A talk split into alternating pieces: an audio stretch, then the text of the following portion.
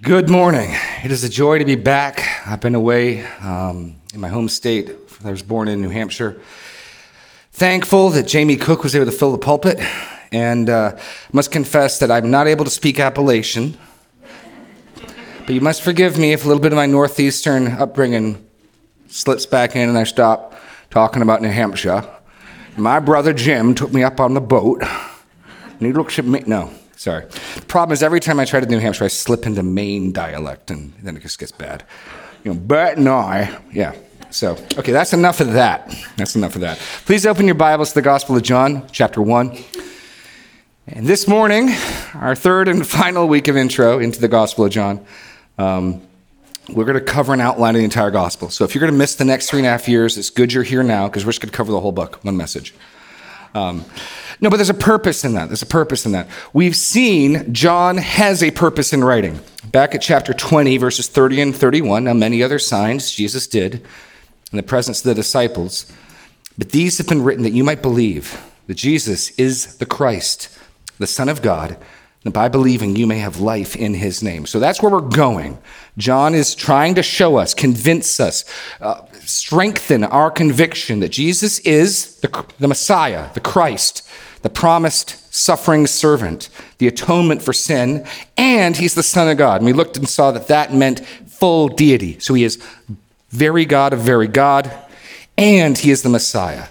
That's what he wants us to believe, with an end result that by believing that we would have life in his name. Now, as a good writer, an author, his book moves and there's structure within it. And so as we work through the book, and sometimes you can be so busy looking at the trees, you don't see the forest. I want to now lay out and look at the whole forest. Look at how John does this, so that when we're in chapter 3, chapter 7, chapter 12, we got some idea where we are.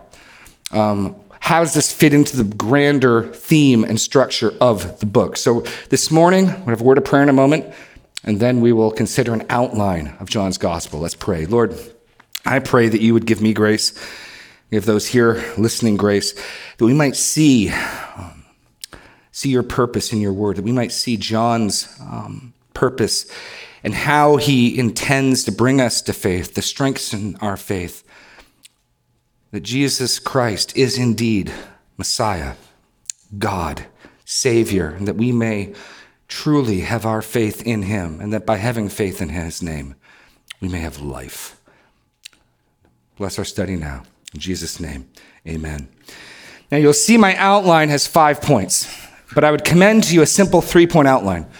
The purpose, again, being as you read through the Bible and your devotions, if you can have some sort of handhold outline so you can figure out where you are in the book, I think that's helpful. I think it's helpful to view Scripture less and less as a string of pearls. That would be something like, oh, that's a verse I like, and that's a great parable, and it's a string of pearls, but it's unconnected. And see it more like literature, like what it is. This is gospel narrative. And you're going to see John has given some very clear markers structurally to help us figure out where we are and what he's doing and how it's moving.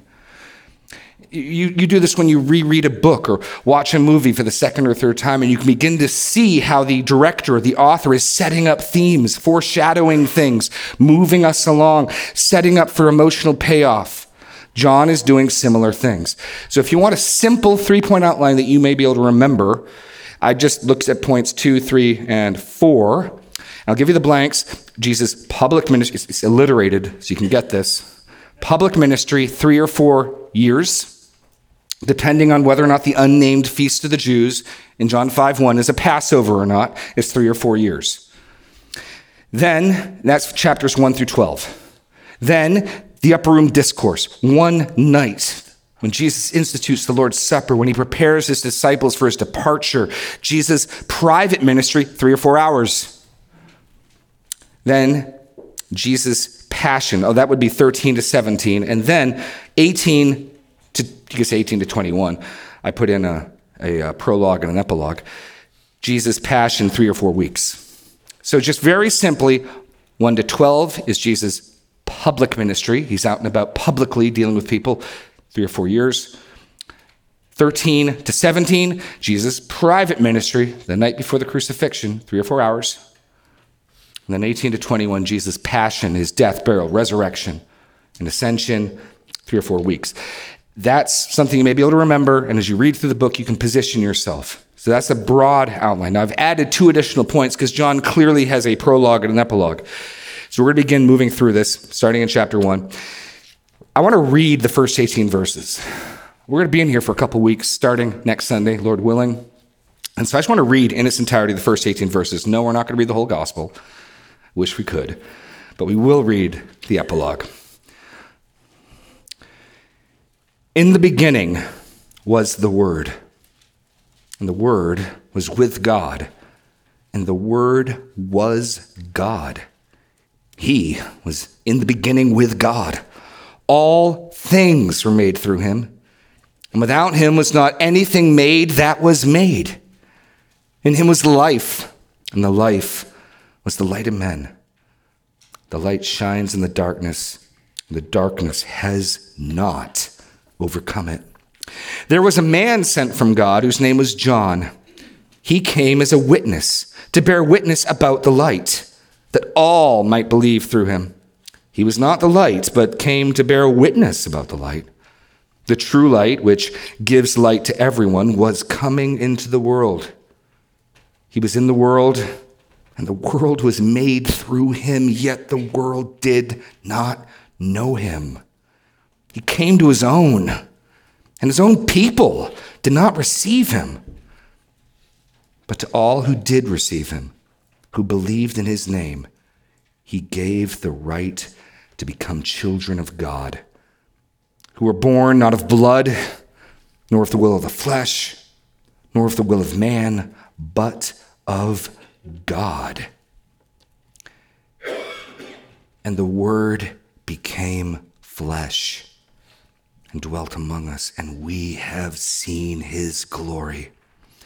Glory as of the only Son from the Father, full of grace and truth. John bore witness about him and cried out, "This is he of whom I said, he who comes after me ranks before me because he was before me." For from his fullness we have all received grace upon grace. For the law was given through Moses. Grace and truth came through Jesus Christ. No one has ever seen God, the only God who is at the Father's side. He has made him known. That is so rich. And in this prologue, here's your first blank, John, skillful writer, manages to introduce the major themes of the book. John manages to introduce the major themes in the book. Let me just point out some of them to you. Most of the major themes and terms in the book that get repeated use show up here. We have the pre-existence of the Word in verses 1 and 2, which corresponds to Jesus' high priestly prayer. Now, Father, John 17:5, glorify me in your own presence with the glory I had with you before the world existed. Jesus' prayer in the garden begins picking up this theme. We'll see that in probably 2 years, maybe 3. Maybe 4, Daniel? Okay. He doesn't know. We'll see. The notion that in the Word was life. In chapter 5, when Jesus is beginning to combat the scribes and the Pharisees, he says this in 5:26, as the Father has life in himself, so he has granted the Son also to have life in himself. And that the life in Christ is light, we see in verse 4. Well, that shows up in 8:12. Again, Jesus spoke to them saying, I am the light of the world. Whoever follows me will not walk in darkness, but will have the life the light of life, or the light that is life. That's going to take up a major theme in chapter 12. That the light is rejected by the darkness in 1:5. That shows up at the end of Jesus' encounter with Nicodemus, as well as other places. The struggle between light and darkness is all over John's gospel, but simply John 3:19, this is the judgment that light has come into the world and people loved the darkness rather than the light. Light has come, yet the light is not quenched by the darkness. And that's part of the big narrative structure that John is going to lay out is the light is rejected by the darkness. There's a struggle between light and darkness, but the light will triumph. The light is not quenched. John 12:35. So Jesus said to them, "The light is among you a little while longer. Walk while you have light, lest the darkness overtake you." Christ not being received by his own. The greatest point of success in John's gospel is not among Jews, but among Samaritans. He goes to the village of the Samaritan woman, and eventually they all believe and they all confess. And then John writes this. Jesus doesn't stay there. He could have, I suppose, and had a fruitful ministry, but John 4:44, Jesus himself had testified, "A prophet has no honor in his hometown," so he went back to Cana of Galilee.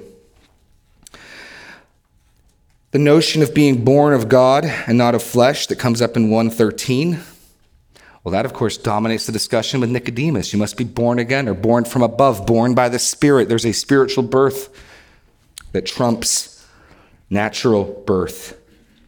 And the notion of seeing Christ's glory in 1:14, well, that dominates the book. Just look at chapter 2 after the first miracle at Cana. Verse 2:11, "This, the first of his signs, Jesus did at Cana in Galilee and manifested his glory. And his disciples believed in him." Or 12:41, he cites Isaiah. Remember in the passage Isaiah 6 where he sees the Lord high and lifted up and his robe filled the temple and the glory and the angels are covering their faces. And then John writes this amazing statement. You want to talk about establishing the deity of Christ, that exalted vision of the Lord in Isaiah, whole earth full of his glory, angels covering their mouths and faces, covering their feet, flying and saying, "Holy, holy, holy is the Lord God Almighty." John 12:41, Isaiah said these things because he saw his, that is Jesus' glory. Yeah, beholding glory, big theme in the book. Jesus as the only begotten or unique Son. Well, that's right there in John 3:16. "For God so loved the world." He loved the world in this way, that he sent his unique, one-of-a-kind, special Son, that whoever believes in him might not perish but have life. That the truth is in Christ. In John 14, Jesus cries out, "I am the way, the truth, and the life. No one comes to me except by the Father." And then in 1:18, "No one has seen God at any time except the one who comes from God's side." In Jesus speaking after multiplying the bread in John 6, he says, "Not that anyone has seen the Father except he who is from God." That's just a brief glance, but most of the major themes in the book show up in these first 18 verses. It is a rich passage. We'll probably go more slowly through the first 18 verses than any other passage in the gospel. It's just so rich. So after he introduces the major themes, one other thing to note, that the major story arc is also contained therein, outlines the general flow of the narrative. Look at verse 4 and 5. "In him was life, the life was the light of men, the light shines in the darkness, and the darkness has not overcome it." There's a conflict between light and darkness, and the light triumphs. Even more clearly, the flow of the narrative, look at 11 through 13. This really, I think, summarizes the narrative portion, the first section of the book. He came to his own people, or his own, you could translate it either way, and his own people did not receive him. So the word will come to Israel, and the word who has become flesh will be rejected by and large by his own people. But, there's a great alternative, there are some, but to all who did receive him, who believed in his name, he gave the right to become children of God, who were born not of blood, nor of the will of the flesh, nor of the will of man, but of God. That's the major story arc. The Word, the Christ, the Son of God, will come to his own people, and they will by and large reject him. But there will be a remnant. There will be some who see and believe, and those who believe will have life. And that's who John wants us to be, some of that minority, some of those who see and believe.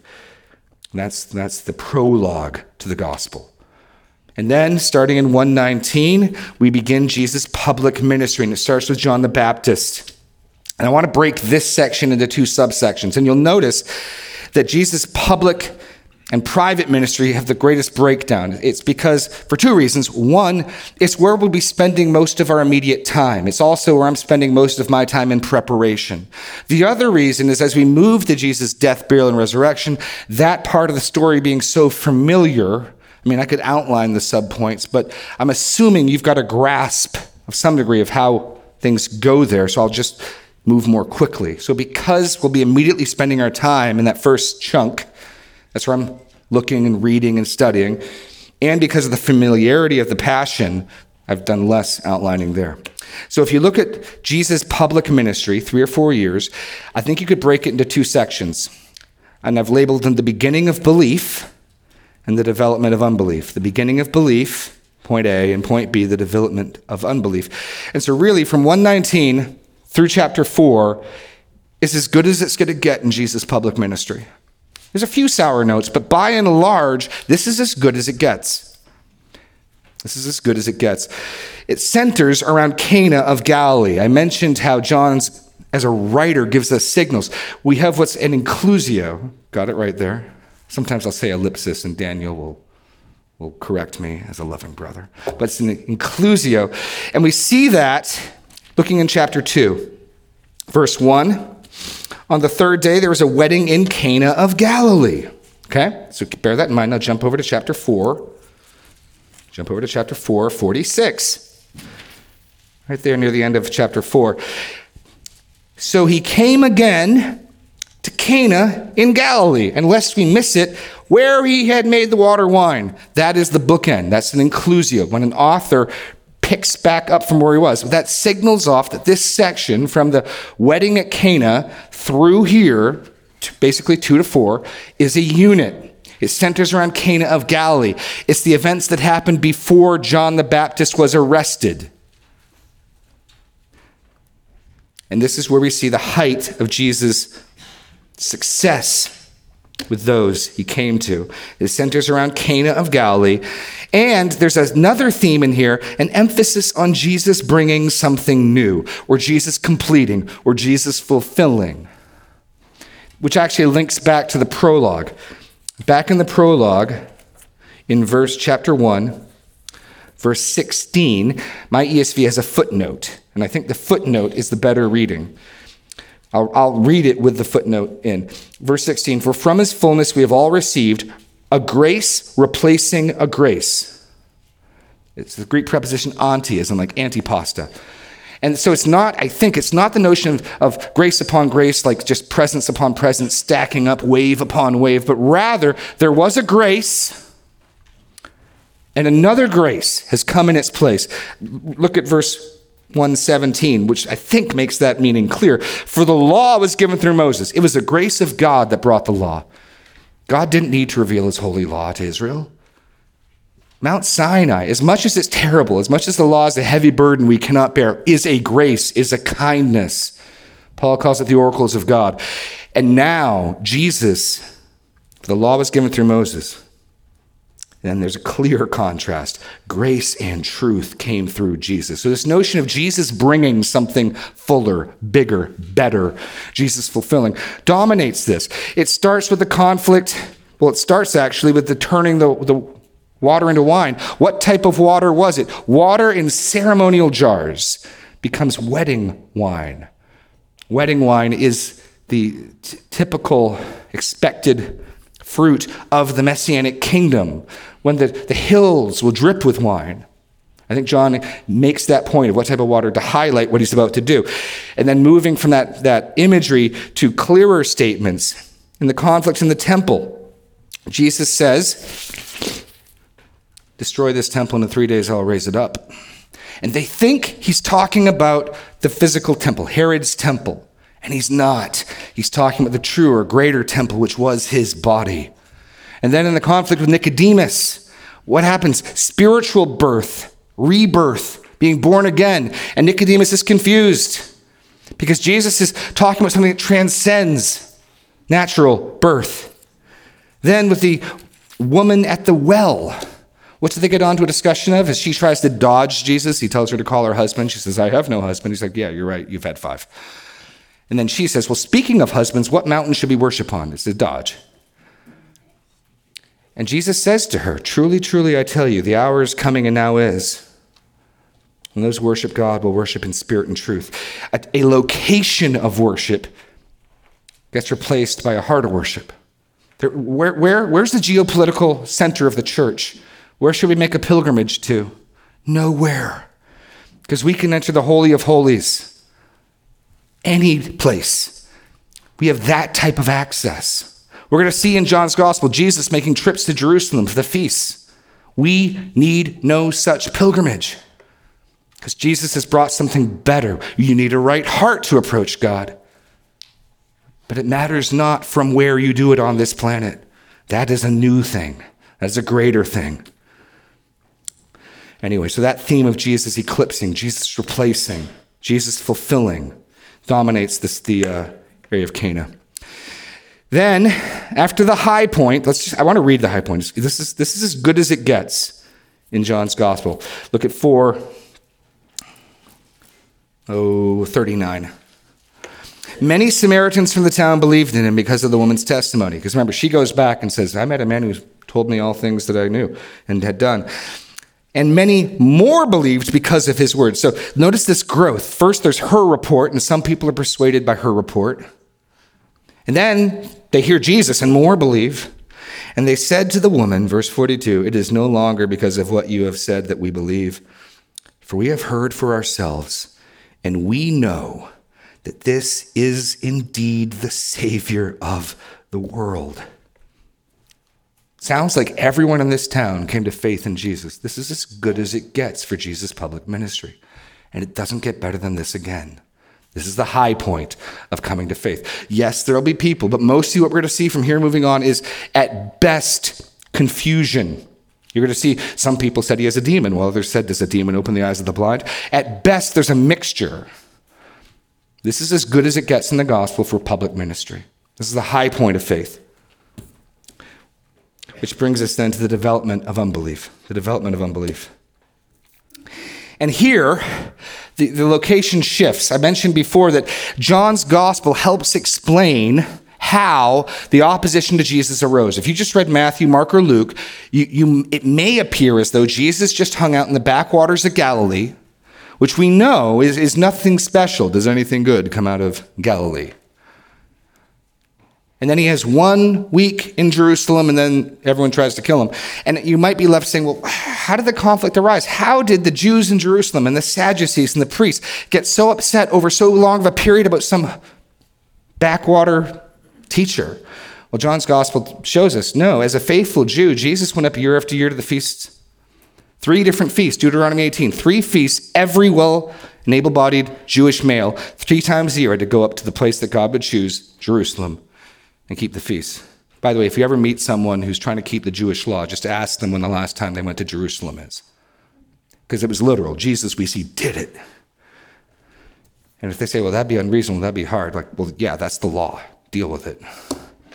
And so, even though so it centers around Jerusalem, and it centers around the feasts. Now, a feast does show up first in the first section. It's not a strict delineation. We've got the first Passover mentioned in 2:13. Sabbaths get mentioned, but then let's look at 5:1. After this, there was a feast of the Jews. This is the one that if this feast is a Passover, Jesus had a 4-year ministry. If this feast is not a Passover, then he had a 3-year ministry. Then look over at 6:4. 6:4. Now the Passover, the feast of the Jews, was at hand. Okay? So this action is taking place around Jerusalem. Jesus is out feeding the 5,000 near Jerusalem. Then look at 7:2. Now the Jews' feast of booths was at hand. Now you know the feast of booths is intense, right? You go out and you set up a tent and it's intense? Okay. I can't help that one. I'm sorry. Sorry, I'm a dad. I can't help it. The Feast of Booths. And then at chapter 10, we even have an extra biblical feast. In the time between the 2 Testaments, there had arisen a feast we sometimes known as Hanukkah, the Feast of Lights, the Feast of Dedication, celebrating the victory of the Jewish people over some of their adversaries. And in 1022, we see that feast. Let me jump there. 1022, we have, at the time of the feast of dedication took place at Jerusalem, and it was winter. Then 12:1 gives us the third or fourth Passover. And so the action centers in and around Jerusalem and in and around the feast system. That's part of the backdrop. It centers around the Feast of Jerusalem. And here, the conflict begins, starting in chapter 5.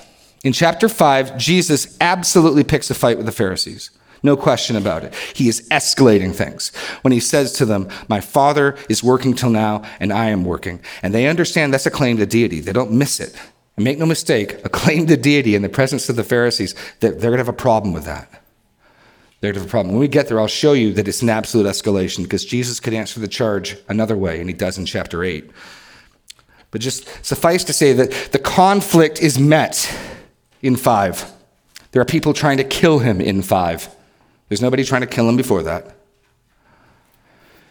And then the conflict develops. And we still see some people believing, but what dominates chapter 6 is the hard sayings that Jesus has about eating his flesh and drinking his blood drive many and many of the disciples away. We see the falling away of superficial, weak faith. So that Jesus even turns to the 12 and says, "What, do you want to go away as well?" It's not growing, it's diminishing. It's diminishing. Ultimately, turn to 11, it's the raising of Lazarus from the dead that really seals Jesus' fate. Up until Lazarus, the Jews, he's kind of like a target of opportunity. They'd like to kill him. They think he's blaspheming. But starting at 11, they realize, we need to stop messing around and get this done. And it's the raising of Lazarus that seals his fate, which again, of course, Jesus is intentional about. He stayed 3 days after he heard the news so that Lazarus would die, so that he could raise him from the dead, so that his disciples would see God's glory. Jesus is in control. But look at 11:45. Many of the Jews, therefore, who had come with Mary and had seen what he did, believed in him. Well, that's good. There's that remnant. But some of them went to the Pharisees and told them what Jesus had done. So the chief priests and the Pharisees gathered in council and said, "What shall we do? For this man performs many signs. If we let him go on like this, everyone will believe in him, and the Romans will come and take away both our place and our nation." But one of them, Caiaphas, who was high priest that year, said to them, "You know nothing at all, nor do you understand that it is better for you that one man should die for the people, not that the whole nation should perish." He did not say this on his own accord, but being high priest that year, he prophesied that Jesus would die for the nation, not for the nation only, but also to gather into one the children of God who are scattered abroad. So from that day on, they made plans to put him to death. So there's your hinge point in John's gospel. Now they've got a plot and plan. Before, when they see him, as they have opportunity, they pick up stones to try to kill him. Now there's a conspiracy going on. Chapter 12 gives us an epilogue to this first section. Remember I told you that the setup in the prologue is that he came to his own and his own did not believe in him. Look at 12:16. When Jesus had said these things, he departed and hid himself from them. So the public ministry is done. What Jesus needed to do publicly in John's gospel is over. It's done. And then we get this epilogue. Though he had done so many signs before him, they still did not believe in him, so that the word spoken by the prophet Isaiah might be fulfilled. Lord, who has believed what he heard from us? To whom has the arm of the Lord been revealed? Therefore they could not believe. For again Isaiah said, he has blinded their eyes and hardened their heart, lest they see with their eyes and understand with their heart and turn, and I would heal them. Isaiah said these things because he saw his glory and spoke of him. And then we pivot to Jesus one night with the disciples. So that's the arc, the narrative arc flow of the first section. And I need to pick up because we have communion. Okay. Here we go. Okay. Jesus' private ministry. Look at 13:1. I'll move quickly. What is Jesus doing in John's gospel? He doesn't actually narrate the institution of the Lord's Supper. Again, I think that's because John is aware of the other gospels. He knows that ground is well covered. What he does want to point out is this great summary verse for this section. Now, before the feast of the Passover, when Jesus knew that his hour had come to depart out of this world to the Father, having loved his own who were in the world, he loved them to the end. That's your theme for this section. Jesus preparing the disciples for his departure. Jesus preparing them for what will be a very difficult night and 3 days. Jesus preparing the flock that is to be scattered when the shepherd is struck. You can look at this in 3 sections in the upper room, chapters 13 to 14. Jesus prepares the disciples for what is to come. Specifically, he speaks without metaphor clearly that he will depart and that he will send them the Spirit. They're going to lose something. They're going to lose Jesus' physical presence. And Jesus says it's to their benefit because they're going to receive the Holy Spirit. And you think, well, how is that better? Well, first, I wouldn't want to privilege one member of the Trinity over another. But the most significant difference is this. Jesus on earth is localized. He can only be with one group of people. The Holy Spirit is in all believers. It is to our great benefit. The indwelling Holy Spirit is given as Jesus ascends. And he tells them he's going away, but he'll prepare a place for them. He encourages them to abide in him. Then look at the end of 14. We move. We leave the upper room. And now, starting in 15 to 16, it's on the way to the garden. Look at 14:31. But I do as the Father has commanded me, so that the world may know that I love the Father. Let us go from here.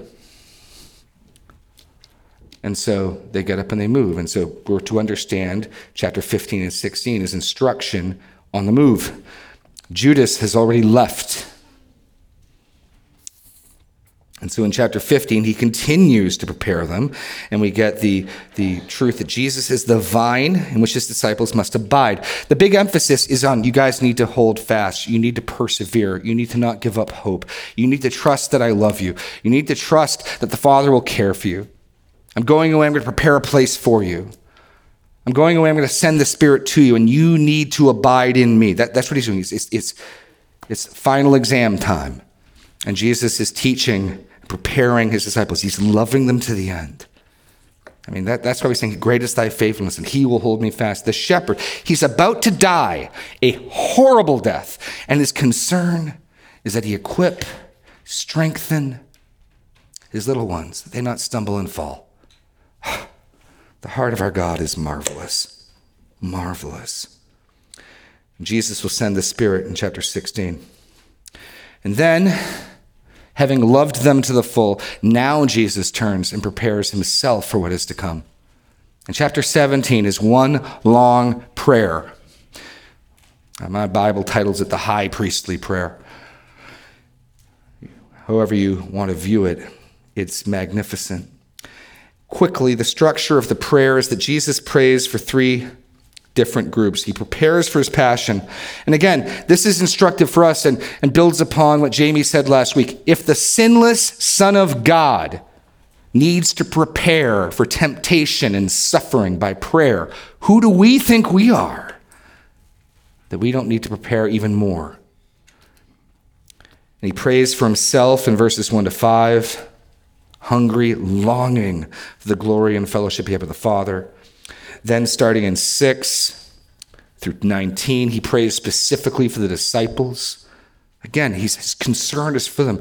He's been caring for them up till now, but he will be otherwise busy on the cross, and he asks his Father to look after them. And then he prays for us. Verse 20, oh, I love this. Just understand, Jesus is thinking of us. In the garden on the night before he died, I do not ask for these only, but also for those who will believe in me through their word. We are those who believe in Jesus through the disciples' word, are we not? Amen? Our shepherd has us in mind, and churches up and down the street and all over the world. Not just us, but he's not less than us. He prays for us. Oh, Then we move to Jesus' passion, 3 or 4 weeks, chapters 18 through 20, moving very quickly. We have the arrest and trials.